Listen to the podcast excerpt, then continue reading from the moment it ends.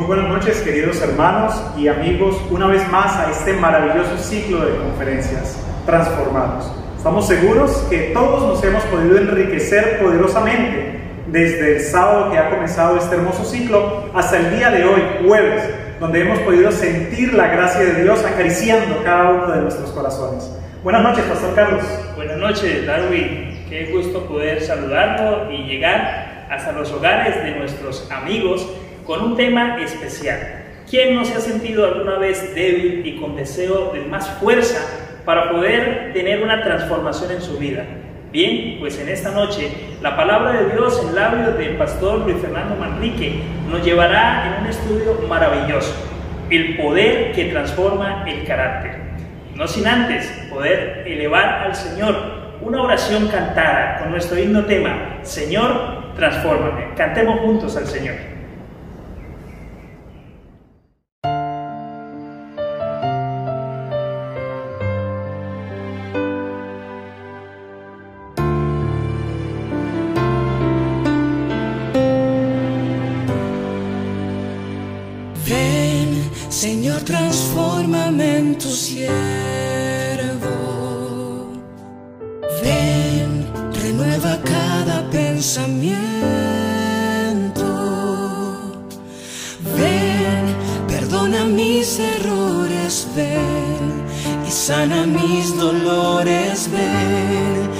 quita mis temores para que en libertad te adore. Señor, transfórmame, es mi deseo. Crea en mí un corazón nuevo que guarde tesoros en el cielo. Dios transforma.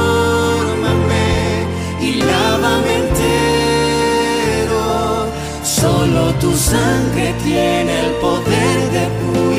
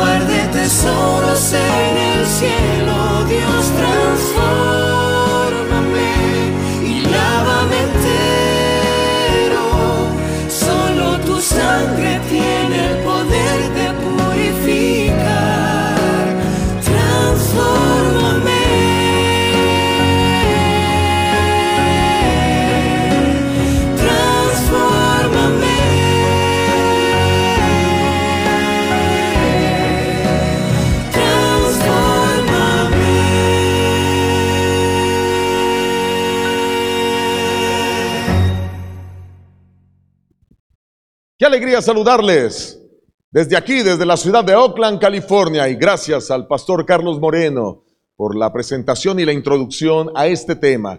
Estamos desarrollando una semana extraordinaria titulada Transformados. Dios está haciendo cambios en las vidas de miles de personas que están viendo esta programación.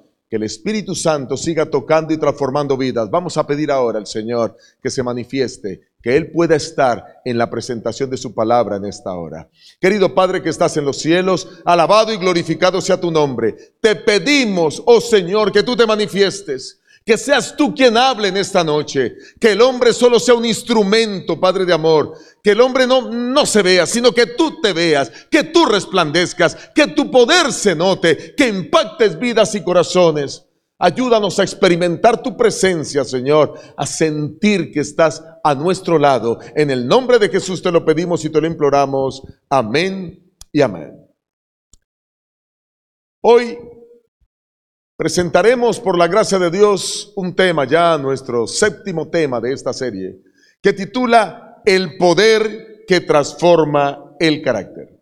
El poder que transforma el carácter. Y vale la pena decir que ya hemos visto temas muy interesantes. Comenzamos hablando acerca de la transformación del carácter, fue nuestro primer tema. Luego hablamos de cómo controlar el mal carácter. Si tú no has visto estos temas, yo te invito a que puedas acceder a revisarlos en el canal y puedas ver los temas anteriores si estás llegando por primera vez. El tercer tema, cómo superar los defectos del carácter. El cuarto tema, transforma tu manera de pensar. Pensar en forma positiva, altruista y como Dios quiere. El quinto tema, transforma tu manera de hablar, hablar conforme a la voluntad de Dios. El sexto tema, el fundamento de un buen carácter. Ese fue nuestro tema de ayer. Y ahora, por supuesto, hay un poder. Hay un poder que Dios usa para que nuestro carácter, para que nuestros caracteres sean transformados. Y de ese poder quiero hablar en esta noche y que sea Dios mismo quien pueda manifestarse al compartirnos sus verdades expuestas en su palabra. Saben que la transformación del carácter realmente es un milagro. No hay nada más impresionante que pueda suceder en la vida de los seres humanos que una persona con mal carácter, con problemas y defectos, con ira, personas que ni siquiera podían controlarse ni dominarse a, ellos mismos, ahora comienzan a ser personas diferentes, como algunos que estuvieron hundidos en los vicios, ahora pueden ser personas sin vicios, como alguien que estuvo en la delincuencia, ahora puede ser un excelente líder de iglesia. Esa transformación del carácter es un milagro, no es entendible desde la perspectiva humana.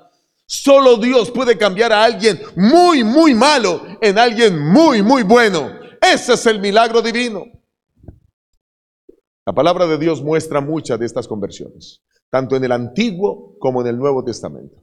en el Antiguo Testamento muestra casos como el de Abraham, que Dios lo saca de una ciudad llamada Ur.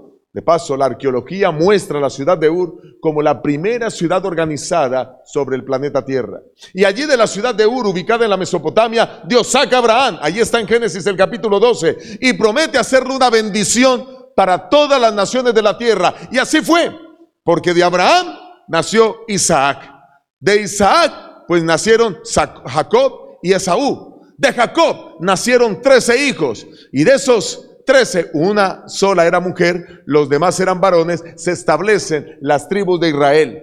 Y esas tribus de Israel, pues ahora eh, se dispersan por todo el mundo. Y hoy de ahí mismo aparece Jesucristo y de ahí mismo aparecen los apóstoles de esas tribus de Israel. Y entonces encontramos como todo el mundo es bendecido al poder recibir de esa palabra extraordinaria de Dios. Y nosotros mismos hoy recibimos esa bendición tan grande. Gracias a la conversión de Abraham, tú y yo hoy podemos decir que conocemos de la santa palabra del Señor. Pero así como Abraham también estuvo Moisés. Un hombre que había estado sirviendo durante 40 años al imperio que dominaba en la época en aquel entonces, Egipto. Incluso él estaba en la línea de poder llegar a ser faraón. Él mismo, aunque había nacido entre los, entre los israelitas, eh, Dios, después de que estuviera estos 40 años eh, ocupando y aprendiendo responsabilidades allí en Egipto, el Señor hizo que ahora fuera 40 años al desierto a desaprender y aprender de Dios. En ese desaprendizaje se encontró cara a cara con Dios. Y no solo eso, Moisés llegó a ser el libertador de Israel y más aún, hoy está en el reino de los cielos. Conversión extraordinaria. El libro de Daniel muestra una conversión de un rey pagano llamado Nabucodonosor. Un rey que era un idólatra. Se jactaba de su de lo que él había logrado como rey de Babilonia. Era petulante, orgulloso, engreído. Y Dios lo lleva hasta que se hasta la locura y tenga que comer hierba como las bestias del campo. Y luego de que él sale de su locura, reconoce a Dios como el dador de todas las cosas. Esperamos ver a Nabucodonosor en el reino de los cielos. Esperamos ver a Abraham en el reino de los cielos. Y sabemos que Moisés, tal como lo describe Mateo 17, eh, ya está en el reino de los cielos. Pero aunque el Antiguo Testamento nos habla de conversiones poderosas que nos traen enseñanzas preciosas a nuestra vida, donde más conversiones poderosas encontramos es precisamente en el Nuevo Testamento. ¿Y por qué? Porque aquí aparece Jesús. El pueblo de Israel no había cumplido su cometido. El pueblo de Israel no había llegado a ser la nación mediante la cual se difundiera absolutamente a todos esta verdad maravillosa del Evangelio. Y entonces ahora Dios envía a Jesucristo su Hijo y a través de Jesucristo pues nace una, un nuevo pueblo. Y ese nuevo pueblo es nada más y nada menos que la iglesia de Dios, con los apóstoles, con los discípulos. Vamos a mirar cómo algunas conversiones extraordinarias aparecen registradas en la Biblia y se dan precisamente allí en el Nuevo Testamento. Vayan conmigo a Mateo, el capítulo 4, el versículo 17. Mateo 4, 17. Aquí está Jesús, comenzó a predicar y Jesús dijo, desde entonces comenzó Jesús a predicar y a decir, arrepentíos, porque el reino de los cielos se ha acercado. Claro que se había acercado, porque ahora el mismo Dios había venido y se había humanado, se había hecho carne en la persona de nuestro Señor y Salvador Jesucristo. Ahora el mismo Jesús era el cielo en persona que había venido a rescatar a los pecadores, que les venía a mostrar un camino a la salvación, que les venía a mostrar el plan que tenía para salvarlos. Qué extraordinario y fantástica la aparición de Jesús. Y con él una secuencia innumerable de conversiones, de personas que deciden formar parte del pueblo de Dios. Vamos a mirar algunas de ellas. Mateo capítulo 9, versículo 9. Mateo mismo narra su propia conversión en Mateo 9 y dice la palabra de Dios, saliendo Jesús de allí, vio a un hombre llamado Mateo, que estaba sentado en el banco de los tributos públicos y le dijo, sígueme. Él se levantó y lo siguió. Hay algo impactante en la conversión de Mateo. Y lo impactante es que él estaba trabajando, sentado en su responsabilidad, cobrando impuestos, pero ahora Jesús lo llama. Y cuando Jesús llama a alguien para servirle, no importa lo que tenga que hacer o lo que esté haciendo, aquel que está dispuesto a seguir a Cristo, deja lo que tiene, lo que le amarra para poder seguir al Señor. Es posible que estoy hablando a alguien que como Mateo se siente amarrado a las circunstancias de la vida, pues hoy el Señor te dice, sígueme.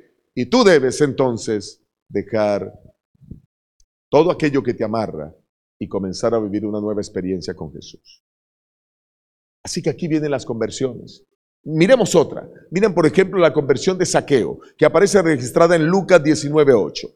Dice el Señor, entonces saqueo puesto en pie dijo al Señor, Señor, la mitad de mis bienes doy a los pobres, y si en algo he defraudado a alguien, se lo devuelvo cuadruplicado. Miren, para que alguien actúe de esa manera, tiene que haber un poder detrás de esto. Tiene que haber un poder detrás de esta conversión. Que un hombre que después de que también como Mateo había sido cobrador de impuestos, y vale la pena aclarar algo, los cobradores de impuestos en, aquellas época, en aquella época cobraban impuesto, pero le pedían más a la gente y parte, gran parte del impuesto se lo echaban a sus bolsillos. Si eran dos monedas las que debían pagar de impuesto, una iba para el fisco romano y otra iba para ellos. Por eso los cobradores de impuestos eran despreciados por los mismos judíos, porque ellos robaban a su propia gente. Y en esas circunstancias se encontraba Mateo y en esas circunstancias se encontraba Saqueo. ¿Y qué deciden ellos? Seguir a Jesús. Incluso Saqueo va más allá porque Saqueo dice que devolvería cuadruplicado si en algo hubiera estafado a alguien. Qué conversión tan poderosa.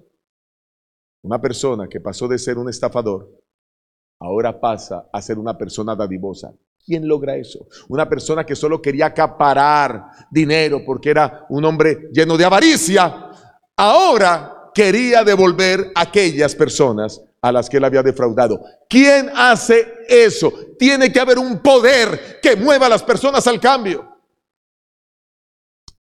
Y de ese poder queremos profundizar hoy. Mira este otro caso. Aquí vamos a mirar que el Señor enviaría al Espíritu Santo para cumplir esa tarea. Dice Juan 14, 26, Juan 14, 26, pero el consolador, el Espíritu Santo, a quien el Padre enviará en mi nombre, Él os enseñará todas las cosas y os recordará todo lo que yo os he dicho. El Espíritu Santo descenderá. Y estas palabras son dirigidas por Jesús a sus apóstoles, porque Él sabía que tenía que morir, resucitar e ir al reino de los cielos al lado del Padre. Pero algo les está diciendo a los apóstoles, miren, yo no los voy a dejar solos. Yo les voy a dejar a la otra persona de la deidad, a la tercera persona de la deidad. El Padre está allá, yo estoy aquí, decía Jesús, pero yo me voy, pero vendrá el Espíritu Santo. Él va a estar con ustedes, Él los va a ayudar, Él será el consolador. Y no solo eso, les va a dar a ustedes palabras que deban decir, los va a llenar con poder y comienzan a suceder cosas extraordinarias. Y yo quiero hoy compartir por lo menos tres maneras como el Espíritu Santo puede obrar en tu vida.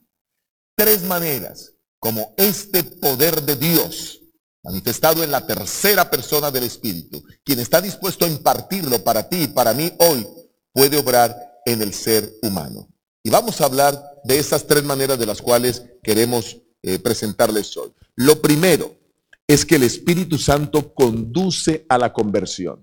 Y aquí vamos a hablar de, ese, de esa primera acción del Espíritu Santo y ese primer paso que tú experimentas en tu vida con el Espíritu Santo. La segunda acción y ese segundo paso que tú experimentas es que el Espíritu Santo dirige el proceso de transformación del carácter. Este es un proceso que toma tiempo y obviamente tomará toda la vida porque eh, vamos generando cambios en nuestra vida paso a paso. Y el tercer paso que el individuo da, pero la tercera acción del Espíritu Santo es el bautismo del Espíritu Santo. Y vamos entonces a analizar cada una de esas actividades y acciones que el Espíritu realiza en nuestra vida. ¿Están listo? De esta manera comprobaremos cuán poderoso es Dios y cuántas cosas Él está dispuesto a hacer por ti y por mí. Vamos entonces a la primera acción del Espíritu Santo. El Espíritu Santo conduce a la conversión. Sí, ¿quién transformó la vida de Mateo y quién transformó la vida de Saqueo? Pues podemos decir que en primera instancia fue Jesucristo, desde luego. Jesucristo lo hizo. Durante todo el tiempo que Jesús estuvo en la tierra, Él estuvo impactando la vida y los corazones de las personas. Pero hubo un momento en que el Espíritu Santo tenía que irse. Y cuando, perdón, cuando Jesucristo tenía que irse. Y en ese momento, ahora la tarea era pasada al Espíritu para que vinieran conversiones sin precedentes. ¿Y por qué? Miren cómo la palabra del Señor lo dice en Juan 16, 7 y 8. Mucha atención. Pero yo os digo la verdad. Os conviene que yo me vaya dice Jesús, porque si no me voy, el consolador no vendrá a vosotros. Pero si me voy, os lo enviaré. Y cuando Él venga, convencerá al mundo de pecado, de justicia y de juicio. ¿Quién es el encargado de convencer a cada persona que está actuando en pecado? ¿Quién es el encargado de hacerle sentir a la persona que está haciendo mal? que sus acciones son incorrectas, que debe abandonar toda la maldad que hay en su vida. Pues la palabra del Señor aquí me muestra con absoluta claridad que es el Espíritu Santo. Pero no solo eso, ¿quién es el que convence a las personas que tiene que comparecer ante un juicio celestial? Que tu nombre y el mío pasarán ante el juicio divino. Y tu caso y el mío será analizado por la corte celestial para saber si eres inocente o culpable.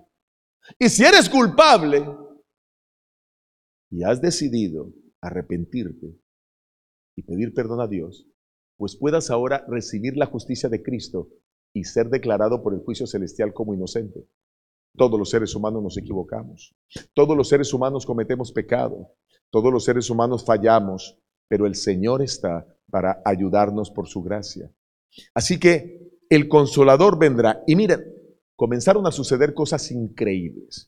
Porque cuando Cristo asciende al cielo, bueno, voy a decirlo de, esta manera, antes de que Cristo se fuera al cielo, pues tenía su labor aquí y durante tres años y medio estuvo predicando junto con sus apóstoles y hubo conversiones por doquier, lo seguían miles de personas. Recuerden que en una oportunidad cinco mil lo seguían y Jesús los alimentó. En otra oportunidad cuatro mil lo seguían y Jesús los alimentó. Y encontramos en todos los evangelios conversión tras conversión tras conversión de muchas personas.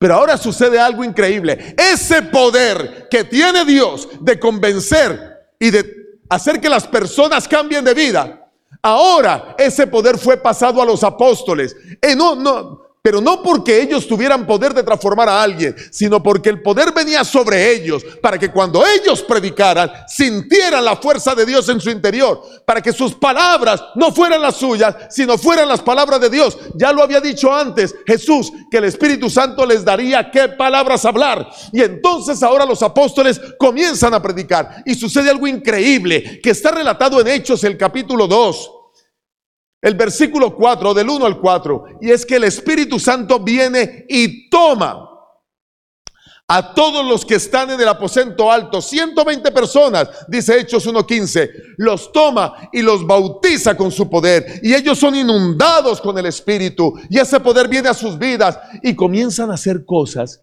que nunca antes habían hecho. Por ejemplo, comienzan a hablar en otros idiomas después de ser bautizados por el Espíritu Santo. Idiomas que no conocían. Idiomas que ni siquiera habían estudiado. Idiomas que no habían ni hablado ni escuchado. Pero ese es el poder de Dios. ¿Y por qué Dios quería usar ese poder? Para que aquellas personas que no conocían del Evangelio pudiesen escuchar en su propia lengua las palabras de salvación. Hoy hay siervos de Dios que hablan todos los idiomas y están en diferentes lugares y diferentes países. Y hoy es más sencillo publicar el Evangelio porque tenemos gente cristiana en China, en Rusia, en Polonia, en Pakistán, y están haciendo su tarea.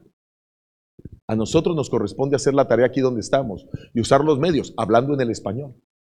Y quizás por eso hoy la manifestación del don de lenguas no se da como se daba en aquel entonces, porque hoy no es necesario como lo era en aquel momento.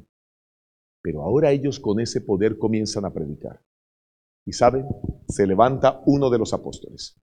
Y ese apóstol que se levanta se llama Pedro. Y predica con un poder desbordante. No eran palabras de él. Eran palabras que el Espíritu Santo puso en su boca para predicar. Y predica un sermón increíble que está registrado en Hechos 2 después de que fueron llenos del Espíritu Santo.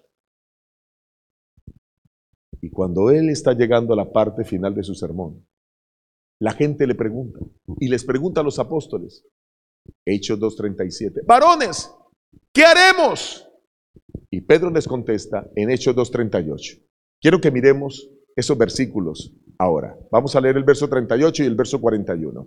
Pedro les dijo, arrepentíos y bautícese cada uno de vosotros en el nombre de Jesucristo para perdón de los pecados y recibiréis el don del Espíritu Santo. Así dice el verso 41. Así que los que recibieron su palabra fueron bautizados y se añadieron aquel día como tres mil personas. Esto es increíble lo que comenzó a pasar. Ahora las personas escuchaban la palabra de Dios y eran movidas a un cambio. Eran movidas a dejar sus pecados. Eran movidas a no repetir todos sus actos de maldad. Se arrepentían, se compungían de corazón, lloraban, se sentían mal de haber maltratado a sus seres queridos, se sentían mal de haber estado en vicios, se sentían mal de haber estado en pecados sexuales. Ahora ellos querían buscar a Dios de corazón, querían consagrarse a Él. ¿Y quién hacía eso? ¿Quién los movía? ¿Quién tocaba sus vidas?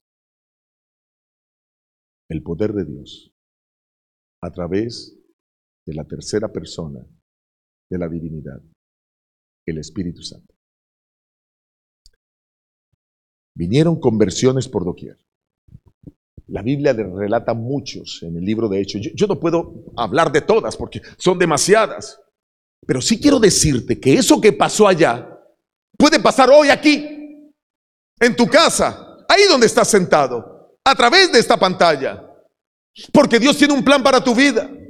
Y el plan que Dios tiene para tu vida es darte salvación. ¿Y qué es salvación? Pues llevarte a un mundo donde no hay dolor, ni muerte, ni sufrimiento, ni angustia. Un mundo donde tú vas a disfrutar por los siglos de los siglos de la eternidad. Ese es el mundo que Dios quiere para ti.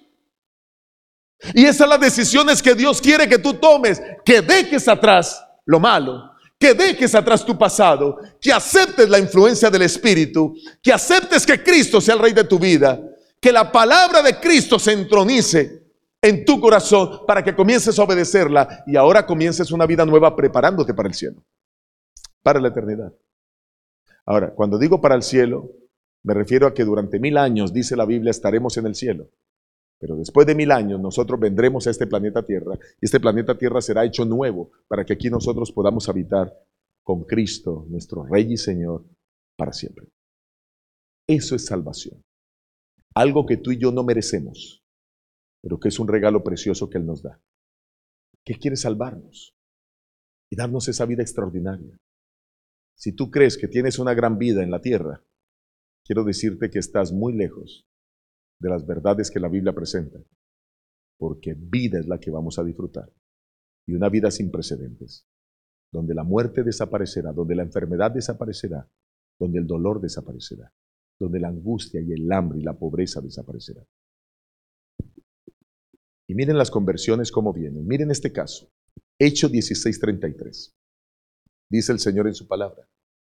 Él, tomándolos en aquella misma hora de la noche, les lavó sus heridas y enseguida se bautizó con todos los suyos. Déjame relatarte esta historia que tú puedes leer en Hecho 16. Es una historia fascinante. Un hombre que es carcelero. En otras palabras, cuida la cárcel. Romano. Y entonces ahora este carcelero que estaba en la cárcel de Filipos, estaba cuidando a los presos. Si un carcelero dejaba escapar a los presos, debía pagar con su propia vida. La Biblia muestra que hubo un terremoto en la cárcel. Las puertas se abrieron. Y como no había luz, el carcelero se levantó asustado en medio del terremoto. Pensó que los presos habían huido. Tomó la espada para suicidarse. Pero de pronto una voz le dijo, no lo hagas, todos estamos aquí. Y era la voz del apóstol Pablo. Así que él dijo, dígame qué debo hacer para ser salvo. Era la medianoche. Y en ese momento, este hombre llevó a Pablo y a Silas a su casa. Comenzaron a hablar del Evangelio. Él les curó las heridas. Y antes de que amaneciera, escuchen bien, antes de que amaneciera, él decidió bautizarse con toda su familia. Seguramente Habrán ido a un río cercano o quizás había una alberca en su casa. No, no, no tenemos idea de qué fue lo que pasó. Pero lo que dice la escritura es que en esa misma hora, enseguida, se bautizó con los suyos. ¿Y por qué se bautizó con los suyos? Porque la palabra de Dios dice que el que creyere y fuere bautizado será salvo. Marcos 16, 16. El poder del Espíritu Santo movió a este hombre a que aceptara a Cristo a que se bautizara, a que comenzara una vida nueva. Lo mismo está diciéndote el Señor hoy. Hoy te está invitando a que tú aceptes a Cristo, a que comiences una vida nueva. Algunas personas creen que para bautizarse se necesita mucho tiempo de preparación. Quiero decirte que el bautismo es el inicio de la vida cristiana. Noten ustedes los tres mil que se bautizaron cuando Pedro. Fue en el momento. Ellos no fueron ni a buscar ropa, ni dijeron voy a consultar con mi papá o con mi mamá o voy a consultar con mi esposa. No, fueron tocados por el Espíritu y aceptaron ser movidos por el Espíritu. El carcelero de Filipos, qué privilegio que estaba con su familia, aceptó ser movido por el Espíritu y comenzar una experiencia nueva. Miren este otro caso. Ah, lo muestra Hechos 18:8. Dice el Señor en su palabra. Crispo, alto dignatario de la sinagoga, creyó en el Señor con toda su casa. Y muchos de los corintios al oír creían y eran bautizados. Crispo, un alto dignatario de la sinagoga, creyó y fue bautizado. Pero no solo él, sino también los de su casa. Y, no solo pasaba eso en esa casa, pasaba en muchas casas, porque la gente debe entender que cuando aceptan a Cristo como su Señor y Salvador, cambia toda la vida.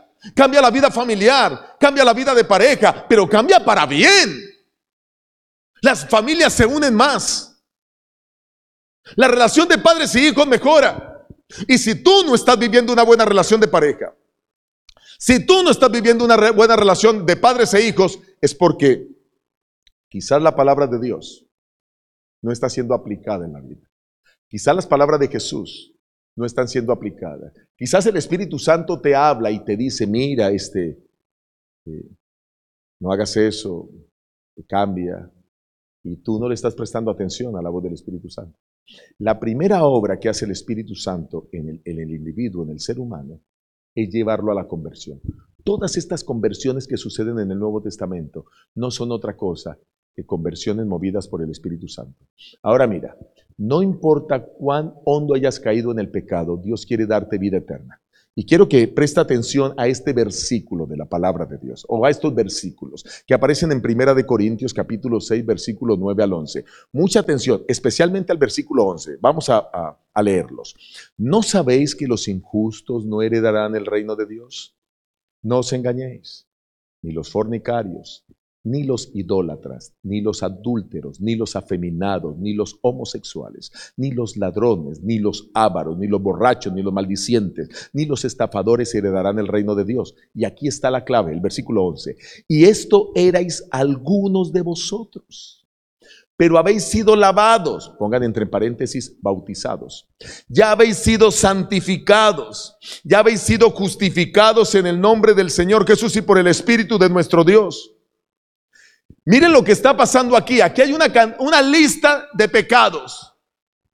Y está diciendo quiénes no van a entrar al reino de los cielos.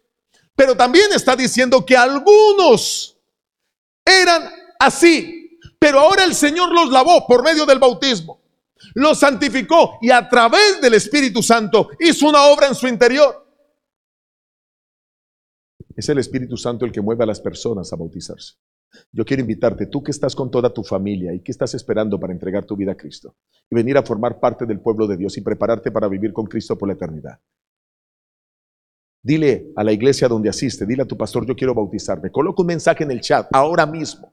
Ahora mismo, coloca un mensaje y di, yo quiero ser bautizado. Y si hay algún otro miembro de tu familia ahí, di, y mi esposa también, y mi hijo también. Y si tú no quieres serlo, esa es tu decisión. Dios no te va a obligar. Pero sí te voy a decir algo. Cuidado, no puedes impedir que otra persona que quiera hacerlo, tú no quieras impedir que lo haga. Porque la salvación es un asunto individual. Si alguien de tu familia quiere hacerlo, apóyalo. Aunque tú no lo hagas. Y lo lamento por ti. Pero lo ideal es que tú tomaras tu decisión en esta hora. Porque Dios es el que te llama. Tú no puedes impedir que el Espíritu Santo obre en el corazón de alguien. Tú no puedes decirle a Dios, o mejor, no puedes tomar el papel de Dios o oponerte a Dios. El que se opone a Dios se mete en problemas. No te opongas a Dios. Y si el Espíritu Santo está tocando tu vida, entrégate a Él. Decide comenzar una nueva experiencia de fe. Algunos eran así, pecadores pero fueron transformados, justificados, perdonados por Cristo, transformados por el Espíritu Santo. Hechos 3:28 dice el Señor, y aquí esto es clave. Voy a volver a, retomar este texto. Perdón, ahí tengo un error en la cita, es 2.38. Es Hechos 2.38. Pedro les dijo, uno, arrepentíos. ¿Cuál es el primer paso? Arrepiéntete. ¿Quién pone en ti el deseo de arrepentirte? El Espíritu de Dios. ¿Quién pone en ti el deseo de comenzar una vida diferente al Espíritu de Dios. ¿Quién te hace consciente de que lo que estás haciendo está mal? El Espíritu de Dios. Número dos, si ya te arrepientes, aquí está el segundo paso. Bautízate. Cada uno de vosotros en el nombre de Jesucristo para perdón de los pecados. Ahí ese es el paso tres. Primero te bautizas. Cuando te bautizas reciben el perdón de los pecados. Tus pecados son lavados. Y ahora recibirás el don del Espíritu Santo.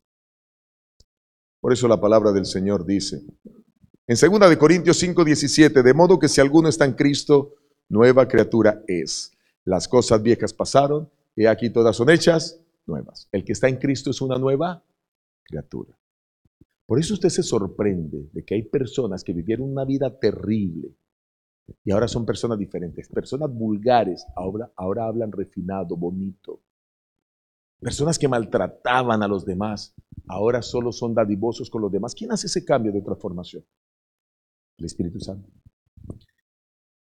Una nueva criatura. ¿Tú quieres ser una nueva criatura? ¿O estás contento como estás? Ah, ya te invito a que reconozcas, deja el orgullo atrás, reconoce que eres una persona con errores y defectos. Y ya hemos hablado aquí de esa transformación del carácter, solo que necesitas aceptar el poder que transforma el carácter.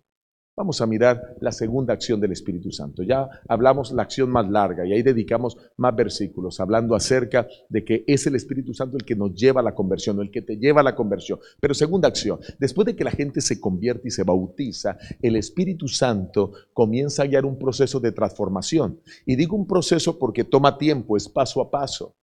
Las personas al encontrarse con Jesús, al encontrarse con la Biblia, dejan todos sus malos pensamientos, sus malos hábitos y su carácter viene a ser transformado. Así lo plantea Hechos 5:32. Miren cómo dice la palabra de Dios. Nosotros somos testigos suyos de estas cosas.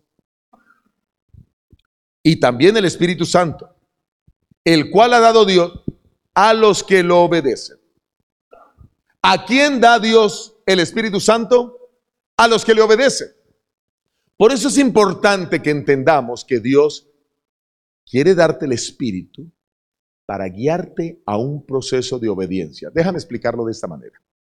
Tú puedes venir al Señor en el primer proceso y la primera acción del Espíritu Santo, que es la conversión, como estés, sucio, pecador, no importa cuán hundido estés en tus pecados, y vienes y el Señor eh, te, te arrepientes, te bautizas, te perdona y ahí te da el Espíritu Santo. ¿Y para qué te da el Espíritu Santo? Te da el poder del Espíritu que ya actúa en ti para que tú te convirtieras. Ahora te da el poder para que pueda ayudarte a que permanezcas salvo, ayudarte a que tú sigas obedeciendo la palabra de Dios. Antes eras un desobediente, ahora comienzas a ser obediente. Por eso te lleva a la conversión, número uno. Y número dos, ahora te ayuda a mantenerte en obediencia. Para ser salvo Tú puedes venir como estás sucio, pero para mantenerte salvo necesitas obedecer. Obedecer al Señor. Bueno, eso es lo que dice la palabra de Dios y así lo hemos visto está claramente explicado. Ahora, ahí es donde el Espíritu Santo te comienza a, a decir cosas. Mira, hay que guardar los mandamientos. Tú lees la Biblia y dice cómo tienes que tratar a los demás. Tú lees la Biblia y dices no chisme, no crítica, lees la Biblia y dice, trata con amor a tu esposa como a ti mismo, no eh, eh, eh, irrites a vuestros hijos, quita de ti toda amargura, toda ira. Y entonces todo eso lo comienzas a aplicar en tu vida. ¿Quién hace eso? El Espíritu Santo. Y tu vida comienza a ser extraordinaria. Y todo el mundo comienza a notarlo. Y todo el mundo comienza a darse cuenta que tú eres una persona maravillosa. Tu familia comienza a decir, wow, pero ¿cómo has cambiado?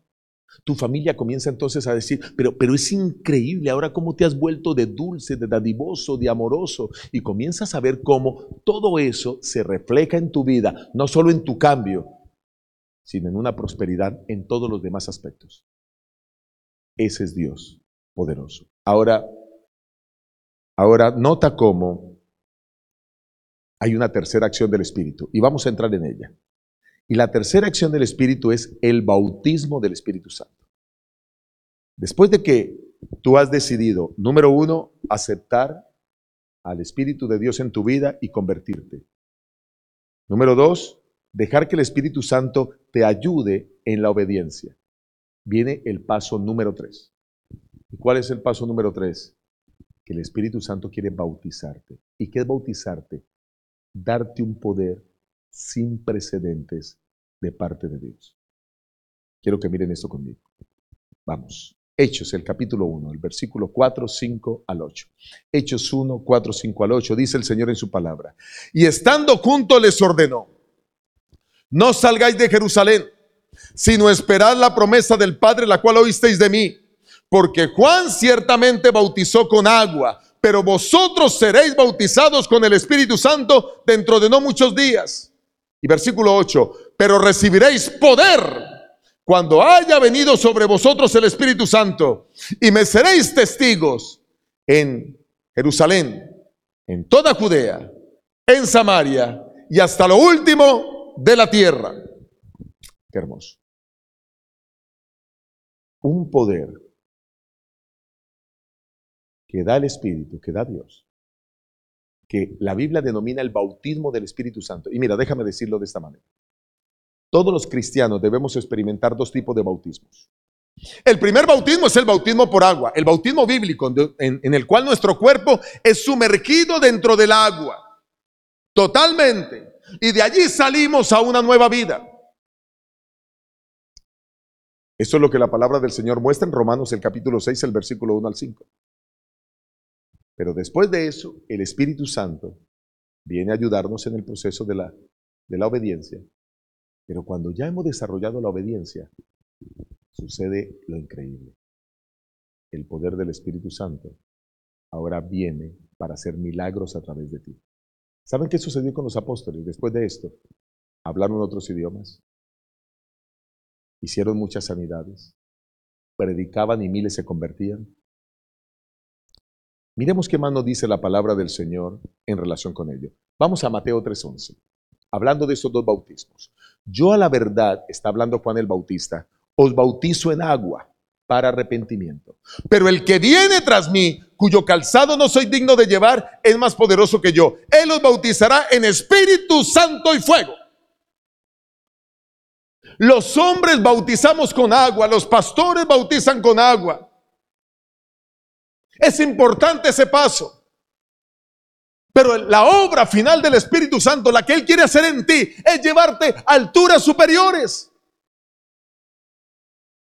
a una vida que tú ni te imaginas. Y es bautizarte con el Espíritu Santo para que milagros ocurran a través de ti. Hechos el capítulo 2, el versículo 4 muestra el milagro. Todos fueron llenos del Espíritu Santo y comenzaron a hablar en otras lenguas, según el Espíritu les daba que hablaran. Ahí está claro en la palabra. Y luego dice Hechos 4:8. Entonces Pedro, lleno del Espíritu Santo, les dijo, gobernadores del pueblo y ancianos de Israel. ¿Saben que cuando Pedro predicó ese sermón de Hechos 4, cinco mil personas se convirtieron? ¿Saben que Pedro no tenía temor de predicar? Ahí es cuando Pedro dice que es menester obedecer a Dios antes que a los hombres. Por eso no tenemos que tener temor de predicar, porque nosotros vamos en el nombre de Dios. Tenemos la autoridad para hacer ese trabajo. En el nombre del Señor, Dios me ha dado a mí y a cada uno de los predicadores de su palabra la autoridad para decirte, arrepiéntete y entrega tu vida a Cristo. Y si tú no tomas la decisión de entregar tu vida al Señor, es tu decisión, Dios la respeta, pero por lo menos quiero que sepas que tú has sido advertido. Has sido advertido de que hay un camino, de que hay una oportunidad, de que hay salvación para ti. Tú debes tomar tu decisión si quieres ser salvo. Pero si no lo quieres, pues queda otro camino, la perdición. Y Dios respeta. Y no te va a obligar. Pero yo quiero invitarte a que te decidas ahora. No solo para recibir el bautismo del agua que dan los hombres, sino además para entrar en el proceso de obediencia. Y luego, al seguir en ese proceso de obediencia, entonces por la gracia de Dios, recibir el bautismo del Espíritu Santo y convertirte en un instrumento de propagación poderosa por el Evangelio. Miren, queridos, Necesitamos entender que si queremos cosas grandes, tenemos que estar al lado del más grande. Las cosas grandes y el poder viene de Dios. Y debes estar con Él. Aquellos que aprendemos a vivir de esa manera, veremos cosas increíbles. Y eso fue lo que sucedió. Los apóstoles comenzaron a suceder cosas extraordinarias y andaban llenos del Espíritu y comenzaron a inspirar. Mira, es tan poderoso, es, tan grande el poder del Espíritu Santo obrando a través de los hombres que aún sus historias fueron selladas hasta el día de hoy. Y está sucediendo hoy con otros hombres que también sus historias son selladas, no porque ellos quieran figurar en la historia, no, no, no, no se trata de eso, porque Dios quiere usarlos, porque ellos se sometieron, porque ellos decidieron obedecer.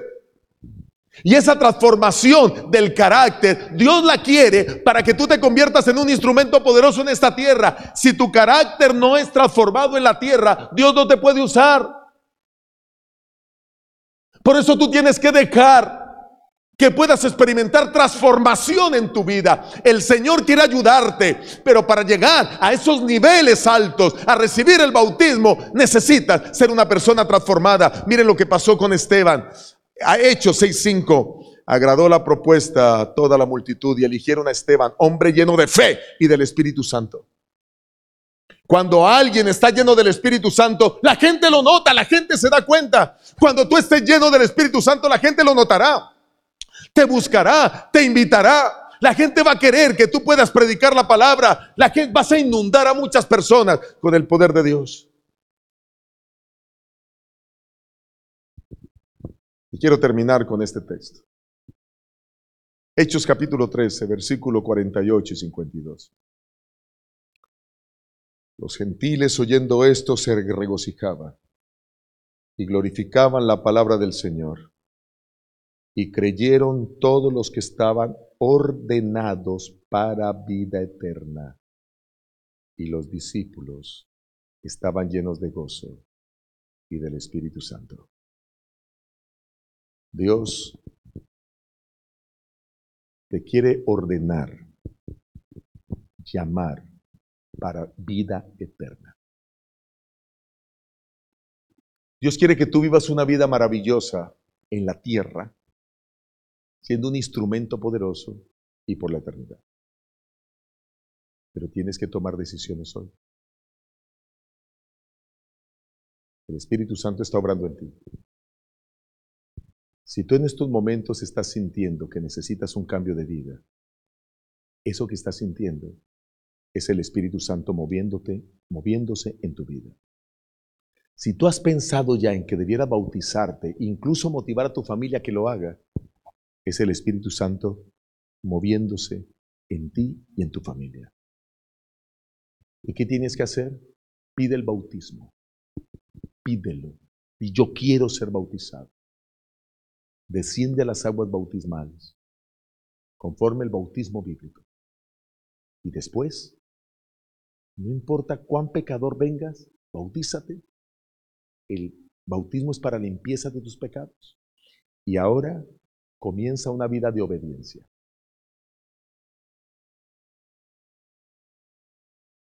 Y si obedeces, Dios va a querer que recibas el bautismo del Espíritu Santo para que seas un instrumento poderoso para ganar a muchas almas para Cristo algo impactante ha estado sucediendo en el distrito de Vista Hermosa, perdón, el distrito de Puerto López. El pastor Joel Pascuas, Dios lo ha conducido y milagros están ocurriendo. Pastores evangélicos con todas sus iglesias se han estado bautizando porque han descubierto el camino de la obediencia y ahora se están preparando para recibir el bautismo del Espíritu Santo. Ustedes pueden ver ahora en las fotografías no solo el momento del bautismo de estos pastores, de algunos de sus líderes, sino también el momento en que estos pastores fueron ordenados ahora como ancianos de la iglesia adventista para vivir en obediencia y poder de esta manera prepararse para recibir el bautismo del Espíritu Santo y vivir con Cristo por la eternidad. Necesitamos ese poder para terminar la obra. Necesitamos ese poder y ese derramamiento para que tú y yo seamos instrumentos en manos de Dios. Pero hoy tenemos que abrir nuestro corazón para que ese poder que transforma nuestro carácter obre en nuestro interior. ¿Quieres darle la bienvenida al Espíritu Santo a tu vida? dásela en el nombre bendito de Jesús si tú quieres bautizar. Yo quiero invitarte a que tú escribas ahora mismo en el chat. Toma tu teléfono, tu computadora y escribe, quiero bautizarme. Acepto a Cristo como mi Señor. Acepto el Espíritu Santo para que guíe mi vida. No tengas temor. ¿Tienes miedo de bautizarte? Ay, ¿qué va a pasar? ¿Qué tal le falla al Señor? No porque ahora el Espíritu Santo estará contigo, ayudándote a obedecer. Yo llevo ya 32 años como cristiano y el Espíritu Santo hasta el día de hoy me sigue dando fuerza en medio de este mundo de pecado para obedecer. Lo mismo y mucho más hará contigo. Escribe, quiero ser bautizado. Oremos, querido Padre que estás en los cielos. Este grupo de personas, Señor, ahora está describiendo, quiero ser bautizado. Toca sus vidas. Que ellos se den cuenta que hay un poder que tú estás dispuesto a dar a tus hijos. Es el poder del Espíritu Santo. En la primera acción, el poder nos llama al arrepentimiento y nos invita a bautizarnos. Toca a las personas para que se arrepientan y se bauticen, Señor. Pero luego ese mismo poder viene a ayudarnos a vivir una vida de obediencia, porque el Espíritu Santo es dado a aquellos que desean obedecer. Oh Señor, desciende y ayúdanos a obedecer. Pero Padre, esa es solo la segunda acción del Espíritu. Y ahora permite que la tercera acción del Espíritu se desarrolle en nosotros. Y es que nos haga instrumentos poderosos. Que podamos ir a predicar y miles se conviertan. Que podamos hablar de ti, Señor, y veamos a personas que son sanas por tu poder. Que los demonios sean expulsados fuera. Las personas sean atraídas a ti y a tu verdad. Que sobre cada uno en esta hora sea tu bendición la bendición del Padre, del Hijo y del Espíritu Santo desde ahora y para siempre. Amén y amén. Dios te bendiga. espero mañana.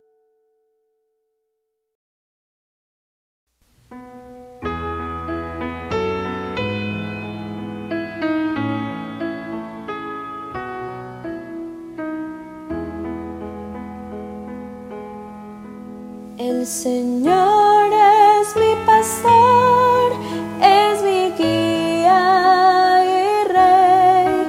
El Señor es la fuerza